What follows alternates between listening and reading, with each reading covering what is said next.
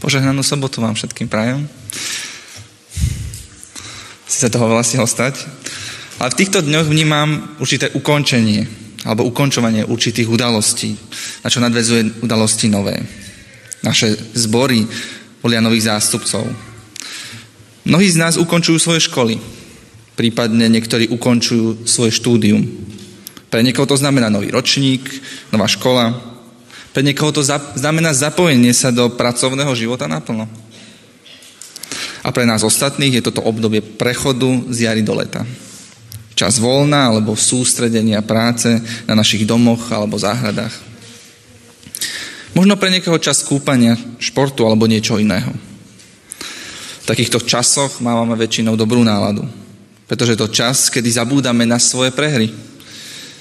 Začíname s čistým štítom, je to čas, keď je všetko možné. A minulosť nechávame za sebou. Alebo aspoň taký pocit máme z toho. V toto dúfame, ale aj tak niekde vieme, že to tak celkom pravda nie je. Pretože čas začiatku je zároveň časom konca. Niečo končí a nielen, že to znamená, že sa ukončuje niečo, čo bolo našou súčasťou, ale tiež to znamená, že sa všetko dnes zúčtuje. Je to čas, kedy sa preleje jedna etapa nášho života do ďalších dní. Pretože na dnešok budeme spomínať. Budeme spomínať na to, akí sme boli študenti. Aké bolo naše štúdium na strednej škole. Aká bola zima možno tento rok. Aká bola naša stará práca. A toto povedomie určí aj našu budúcnosť.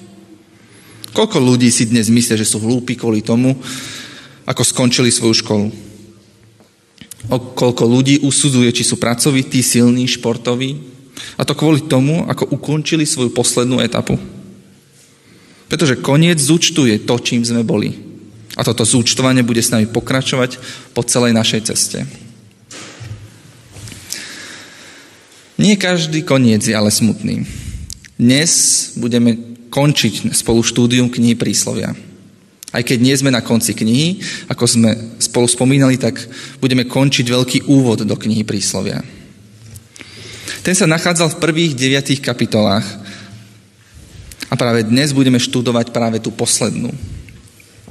To ale ako k nám prehovorí táto kapitola závisí od toho, ako sme študovali všetky predchádzajúce.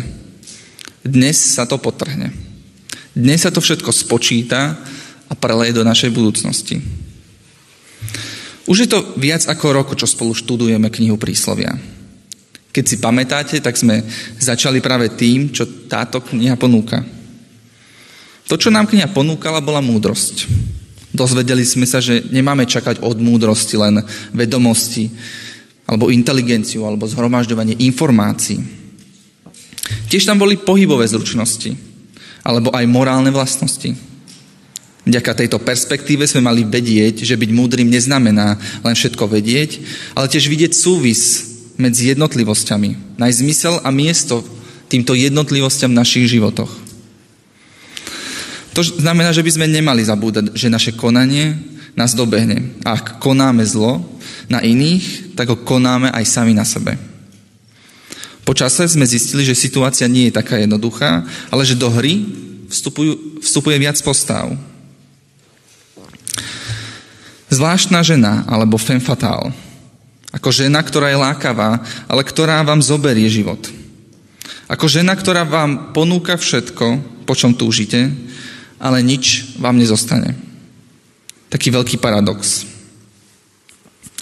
Text ale nenechal zvláštnej žene posledné slovo.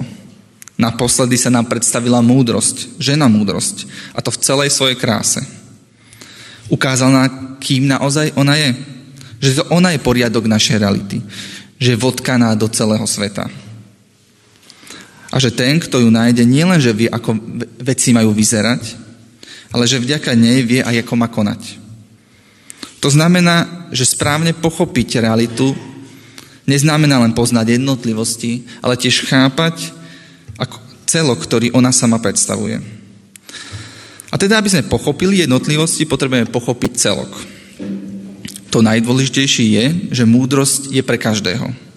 Nie vecou len nábožen, náboženských mysliteľov alebo múdrcov. Tiež sme zistili, že ňou vládnu vládári a králi. Že tým, čo nad všetkým vládnu, že tí, ktorí musia zabezpečovať poriadok štátov, vládnu práve skrze múdrosť. A že nakoniec cez ňu vládne aj Boh. Ale cez to všetko, napriek tomu všetkému, bola múdrosť pre každého. Každý mohol priniesť poriadok a prosperitu do svojho života. A tou jedinou podmienkou bolo to, že sme ju mali milovať a hľadať celou našou silou. Dnes tento dialog medzi týmito dvoma ukončíme. Medzi ženou múdrosť a zvláštnou ženou. Dnes sa musíme rozhodnúť, ako to celé skončíme. Ako budeme pamätať na toto štúdium. Práve teraz zavítame do 9. kapitoly knihy Príslovia. Tam, kde úvod knihy končí. Kto chce sledovať text, môže spolu so mnou 9. kapitola knihy Príslovia.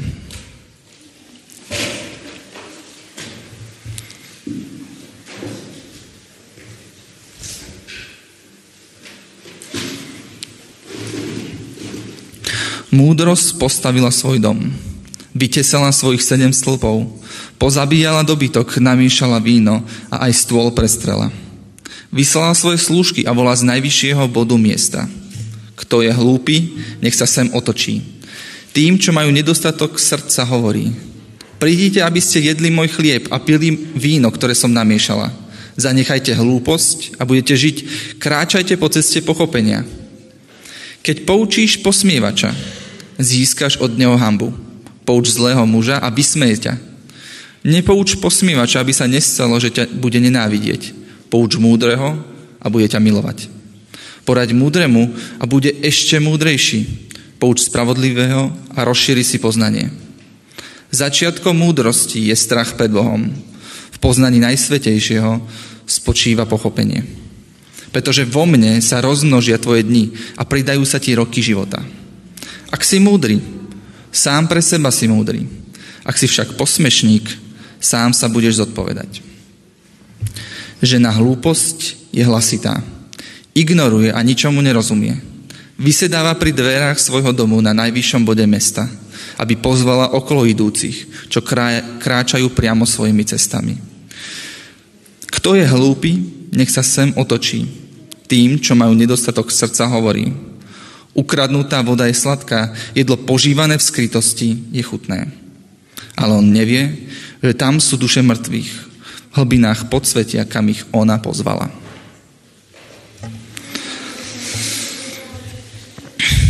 Text rovnako ako naposledy v 8. kapitole už nezačína oslovením syn môj. Naposledy a aj dnes je ten dôvod ten, že už v prvej vete vás text upozorní, že budeme rozprávať o múdrosti. A preto nie je potrebné, aby nám to text svojim úvodom pripomínal. Ďalej sa text rozdelí do troch častí, kedy prvá časť je od verša 1. po 6., potom od 7. verša po 12. a nakoniec posledná časť je od 13. verša po koniec. Všetky tie časti sú zakončené poučným záverom, ktorý má sumarizovať, čo chcel autor povedať. Navyše druhá časť začína vetou, ktorá má všetky tváre Eh, všetky tvary slovie z participí, čím sa opticky oddeluje od ostatných veršov. My vo svojich Bibliách to nevidíme, pretože my v našom jazyku moc participia nepoužívame. A teda pri preklade sa tento znak trochu stratil. Ale v pôvodnom texte je prítomný. Neviem, či ste si už na to zvykli, alebo ste to mali vždy radi, ale dnes znovu sa ponoríme do metafory. A to do dvoch. Dve časti z nášho textu tvoria metafory, ktoré sú ale identické, čiže by sme ich mohli nazvať jednou metaforou. Na druhej strane, prostredná časť má múdroslovný charakter. Preto pre niekoho môže táto posledná časť vyzerať ako dielo nešikovného redaktora, čím chcem povedať, že nie je zjavné, ako súvisí táto časť s ostatnými, keďže ich delí forma, ako sme už povedali, ale tiež aj obsah, pretože kým prvá a tretia časť je o dvoch ženách, tak tá prostredná má formu príslovia alebo porekadla, ktorý nás na prvý pohľad vystríha nad tým, koho máme počúvať, poučať. Takže keď sa vrátime k dvom metaforám, tak zistíme, že ich obsahom sú dve postavy alebo dve ženy. Žena múdrosť a zvláštna žena, alebo teraz je nazvaná ako žena hlúposť, čo bude pri čítaní veľmi dôležité. Tieto dve ženy predstavujú dve perspektívy na život. Dve, dva postoje k životu. Dva spôsoby, ako, akým sa dá žiť náš život. A práve preto tieto postavy na prvý pohľad sú veľmi podobné. Aby sme si lepšie uvedomili tieto postavy, ich podobnosti a rozdiely, tak si ich postavíme vedľa seba. A vďaka tomu zistíme, čo nám tým chcel autor povedať. Preto teraz urobím menšiu úpravu v tom, akom poradí si budeme tento text čítať, takže nebuď, nebuďme prekvapení, keď budem čítať trošku chaoticky. Takže, takže nie, nielenže si prečítame prvú a tretiu časť spolu, ale tiež aj tieto časti rozdelím, aby lepšie vynikli tie podobnosti. Preto ak chcete, môžete znovu sledovať text spolu so mnou, verš 1 až 3 a potom hneď následne budem čítať 13 až 15. Takže ako prvá ide múdrosť. Múdrosť postavila svoj dom, vytesala svojich sedem stĺpov, pozabíjala dobytok, namiešala víno, aj stôl prestrela. Vyslala svoje služky a volá z najvyššieho bodu mesta. Toto bola múdrosť a teraz pôjde žena hlúposť. Žena hlúposť je hlasitá, ignoruje a ničomu nerozumie. Vysedáva pri dverách svojho domu na najvyššom bode mesta, aby pozvala okolo idúcich, čo kráčajú priamo svojimi cestami. Teraz sme čítali prvé tri verše z dvoch častí textu, ktoré popisujú dve ženy. Už na prvý pohľad je jasné, že tam je niekoľko podobností. Či už štruktúra textu, ale aj samotná scéna je podobná. Obidve ženy bývajú na najvyššom bode mesta a odtiaľ rozli- rozsievajú svoj vplyv. Obidve pozývajú do svojho domu. Rozdiel medzi týmito dvomi ženami je ten, že múdrosť je tu svedomitá. Múdrosť v tomto obraze postavila dom. Nachystala jedlo a pitie, kým hlúposť sedí v kresle a jej aktivita je minimálna. Teraz budem čítať ďalej, aby sme dokončili obraz. Verše 4. až 6. a potom verše 16. až 18. Takže najprv žena múdrosť. Kto je hlúpy, nech sa sem otočí. Tým, čo majú nedostatok srdca, hovorí. Prídite, aby ste jedli môj chlieb a pili víno, ktoré som namiešala. Zanechajte hlúposť a budete žiť. Kráčajte po ceste pochopenia. Toto bola múdrosť a teraz pôjdeš hlúposť. Kto je hlúpy, nech sa sem otočí. Tým, čo majú nedostatok srdca, hovorí. Ukradnutá voda je sladká, jedlo požívané v skrytosti je chutné. Ale on nevie, že tam sú duše mŕtvych v hlbinách podsvetia, kam ich ona pozvala. Čítali sme závery našej metafory. Keď ste dobre sledovali, tak ste si hneď všimli, že jedna veta je úplne totožná, jak u ženy múdrosť, tak u ženy hlúposť. Ešte raz ju prečítam. Kto je hlúpy, nech sa sem otočí tým, čo majú nedostatok srdca, hovorí. Vidíme, že tieto ženy majú toho veľa spoločného. A to je ich miesto, kde volajú a na koho volajú. Ich adresátmi sú hlupáci a nerozumní a teda oslavujú rovnakých poslucháčov, čiže nás. My sme tí hlupáci. To už vieme, otec nám to povedal v 7. kapitole.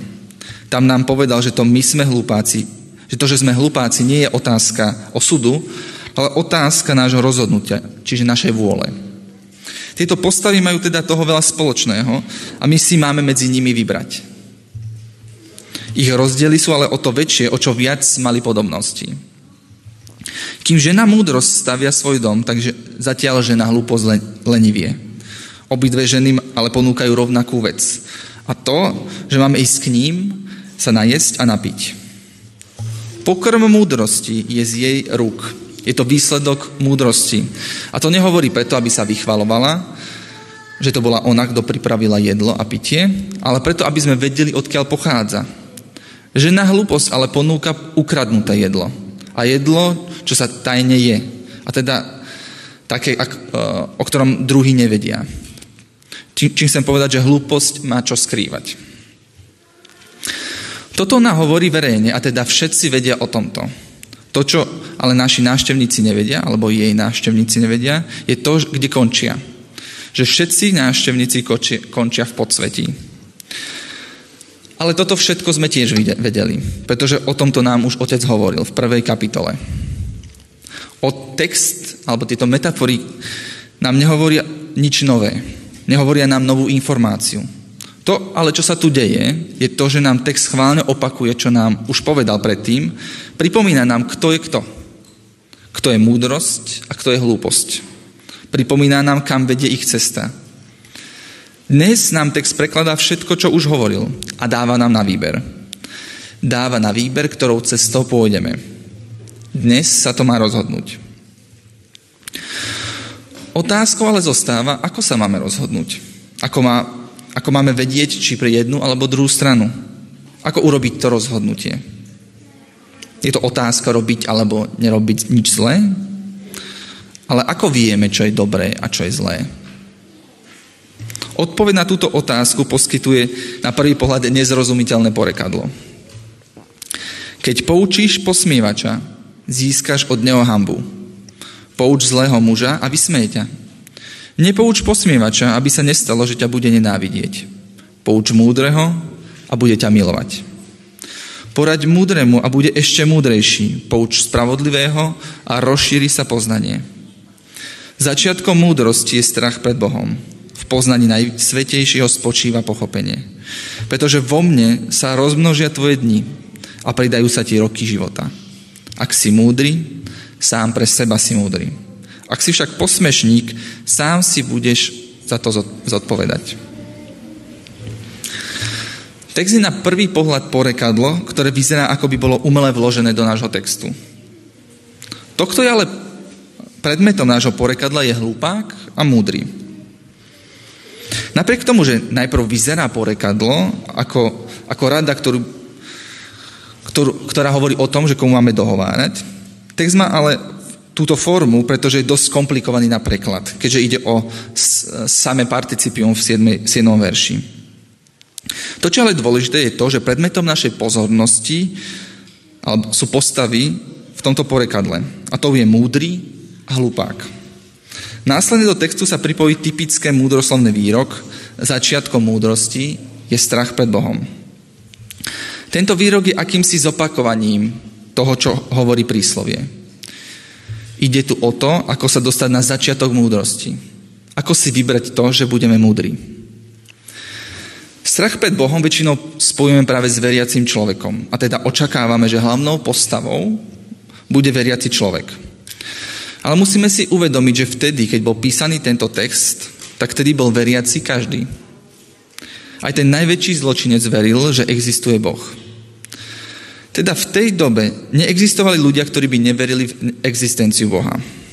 Preto ten, kto sa bál Boha, bol ten, kto si uvedomoval svoju malosť. Ten, kto miluje to, čo Boh stvoril a hľadá v tom múdrosť. Porekadlo nám o tom hovorí ale iným spôsobom. Porekadlo hovorí o dvoch ľuďoch. Jeden je múdry a druhý je hlupák. To, čo robí múdreho múdrym, je jeho reakcia na radu či poučenie. V podstate nie je vôbec dôležité, odkiaľ je toto poučenie.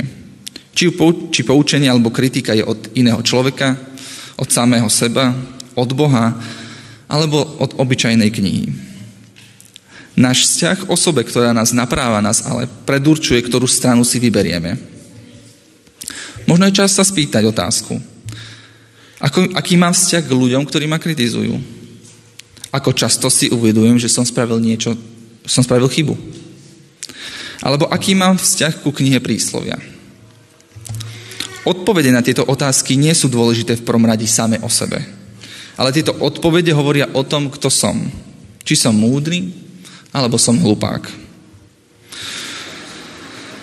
Už som určite niekedy spomínal, že keď som chodil na strednú školu, tak som nebol moc dobrý žiak. Dokonca som mal štvorku na maturite z anglického jazyka. Na to nie som vôbec hrdý a nebol som ani vtedy. Keď sa ma ale vtedy niekto na to spýtal, tak som hovoril, že o veľa dôvodoch, prečo, sa, prečo to tak, takýmto spôsobom dopadlo. Najčastejšie som hovoril o tom, že dôvod mojej zlej známky bola zlá téma, ktorú som dostal a to bol šport. A ono to bola veľmi dobrá výhovorka, pretože ani v slovenskom jazyku som nevedel toho veľa povedať o športe. Ale nakoniec to bola len výhovorka. Keď som ale išiel na vysokú školu, tak som si uvedomil, že, že dôvodom mojich známok boli v prvom rade, neboli externé dôvody, ale moje vedomosti. Vďaka tomu som si mohol zamilovať hebrejský jazyk, ktorý teraz pri štúdium knihy príslovia som ho nepoužíval. To všetko ale by nebola pravda, ak by som neumiloval pounaučenie, ktoré sa mi dostalo. U mňa to vtedy bolo svedomie. Neskôr sa mi poučenie dostávalo hojne od učiteľov a nakoniec musím povedať, že celý môj život je ich plný. A za to som rád. Ak sa pýtame, kde je múdrosť, tak je v každej príležitosti urobiť vlastnú reflexiu toho, čo som robil, alebo to, čo robím. Múdrosť je pre nás príležitosť zmeniť naše životy. Je to dar od Boha. Niekedy je tento dar ťažko rozpoznaný v človeku, ktorý nás kritizuje, ktorého považujeme za nepriateľa. Najľahšie rozpoznaný dar môžeme vnímať napríklad v podobe milujúceho otca, ako v knihe Príslovia. Niekedy to naozaj nie je ľahké. Ale ak sa otvoríme, tak to, to, ten, kto má na tom zisk, nie je ten nepriateľ, alebo ten, ktorý vám to rozpráva, ale sme to my sami. Viem, že niektorí z nás teraz zostanú chuť k tomu, aby začali hodnotiť cudzích ľudí v televízii alebo ľudí, ktorých máme okolo seba, podľa či sú múdri alebo či sú hlupáci. Pokúsime sa ich napraviť a podľa toho, ako zareagujú, tak ich kategorizujeme do jednej alebo druhej kategórie. Text ale chcel ukázať na nás osobne. Celá múdroslovná literatúra je postavená v prvom rade ako osobná kritika. A teda v prvom rade to, koho máme skúšať, či je múdry alebo hlupák, sme my sami. Pretože ak sme múdri, sme múdri pre samých seba. My z toho máme užitok v prvom rade. My vďaka tomu dostávame schopnosti a vlastnosti, ktoré prospievajú nám a nášmu okoliu. A teda, ak nie sme múdri, sme hlúpi na vlastnú škodu. A áno, nie každý, kto nám radí, alebo nás napráva, má pravdu. Pretože nikto z nás všetko nevidí. Ale aj človek, u ktorého by ste to nečakali, môže vidieť niečo, čo, ste, čo vy nevidíte. A teda vidieť problémy z širšej perspektívy. A nakoniec z nového uhlu vidieť sám seba je vždy prospešné. Aj keď to vraví človek, ktorý má niečo proti nám. Rozdiel medzi hlúpým a múdrym nie je veľký. Ani, ani jedného nedefinujú jeho schopnosti alebo vlastnosti. Pretože to, čo múdroho predurčuje byť múdrym, nie sú jeho vlastnosti. Dokonca sú to, nie sú to ani jeho chyby. Je to akt, pripos- je to akt, kedy si pripúšťame vlastnú kritiku. Je to vedomie toho, že viem, že sa môžem vždy míliť. Pretože svet je väčší, ako je moja hlava. Že moja myseľ je vždy menšia, ako je Boh.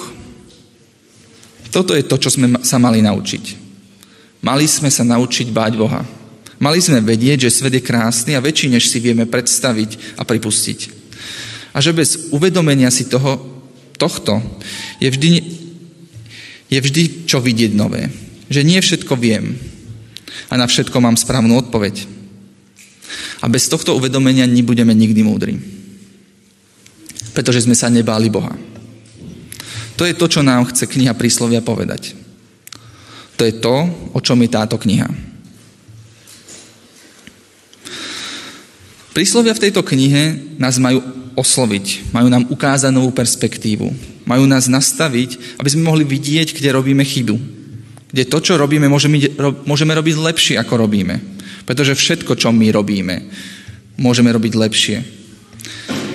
A to bude platiť až do konca vekov. Inak povedané, v každej činnosti, ktorú sme robili alebo robíme, sme mohli vždycky urobiť niečo lepšie. Či už sa jedná o morálnu vec alebo technickú. A to je pozbudivé, pretože nech, nech je náš výtvor sebe lepší. Vždy môže byť lepší, ako je teraz. Preto, aby sme mohli čítať tieto príslovia, sme najprv museli počuť toto. Museli sme počuť, že sme hlúpi. A to bez ohľadu na to, za akých múdrych sa považujeme, alebo ako máme schopnosti. Toto ale neplatí len v prípade múdrosti z prísloví a porekadiel. Toto platí pre všetko, čo nám kto povie a o všetkom, čo počujeme. Dnes je čas rozhodnúť sa, či budeme hlupáci, alebo budeme múdrymi. Je pravda, že chlieb, na ktorý sme nerobili, je lákavý. Je pravda, že môžeme na toto zabudnúť. Zabudnúť na akúkoľvek kritiku, ktorú nám kto povie. Neurobiť žiadnu aktivitu v smere v našej reflexii. Je jednoduchšie svet prekrútiť, zmenšiť ho do našej predstavy a vyhlásiť, že svet je len taký, aký ho si my predstavujeme. A že ostatní ľudia sú len takí, akých si ich my predstavujeme. Toto je tiež na výber. Je to jednoduché a pohodlné. Ja sa ale dnes rozhodnem patriť medzi múdrych. Ak sa chcete pridať, tak nás vítam v klube mudrcov a vzdelaných. V klube tých, čo sa naozaj boja Boha. Amen.